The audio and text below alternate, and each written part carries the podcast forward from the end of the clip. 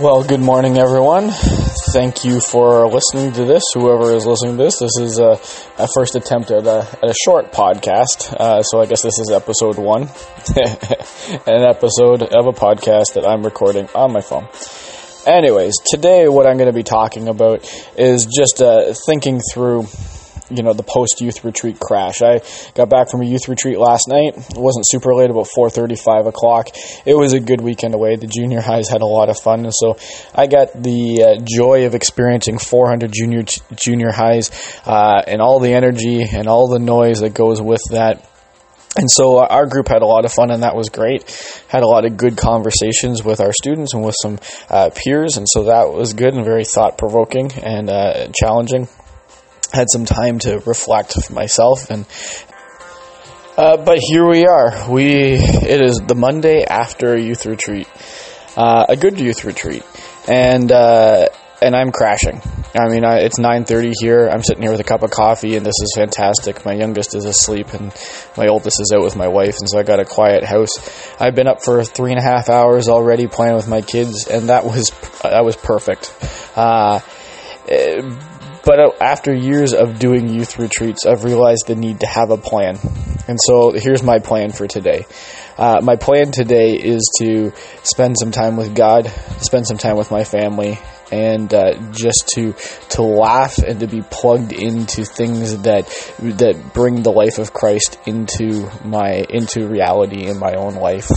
Um, I know that the day after a youth retreat can be a, an opportunity for negativity to, to take root, uh, where I focus, I can focus on the conversations I wish I'd had, the conversation, conversations I wish had gone differently, uh, how I would have done things differently. I can spend time criticizing the planning of others instead of appreciating what they've done.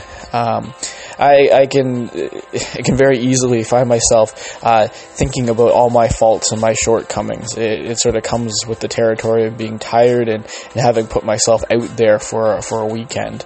And so today, how I take care of myself today is important. And so the plan is and has been um, spend time with my family, uh, spend some time with God to allow Him to speak into my life and minister to me, and to also, and just as importantly, unplug from things that just speak noise and distraction into my life. And so after I'm done recording this little podcast here, I'm going to put my phone down and be actively leaving my phone off to the side today, so it's not something that is drawing my attention.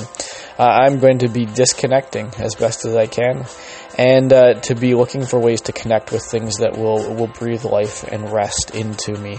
Um, so that's my plan for today, and uh, hopefully there's a little something there for those of you who are who are. Um, maybe newer to this, and I, you know what? Having said all that, I recognize that I have a day off today, and many of you who might be listening to this, whoever you might be, all three of you, um, likely don't have a day off today. And uh, so, my challenge to you is to find little things, little ways that you can disconnect, and and other ways that you can connect with things that bring you life. And that might just mean that you go to bed early tonight. It might mean that you uh, that you just find some quiet time to sit by yourself and just to say thank you to God for um, but for me, I know that I actively need to be um, doing things that uh, keep that keeps negativity at bay and that breathes the life of Christ into me today. Anyways, thank you for listening.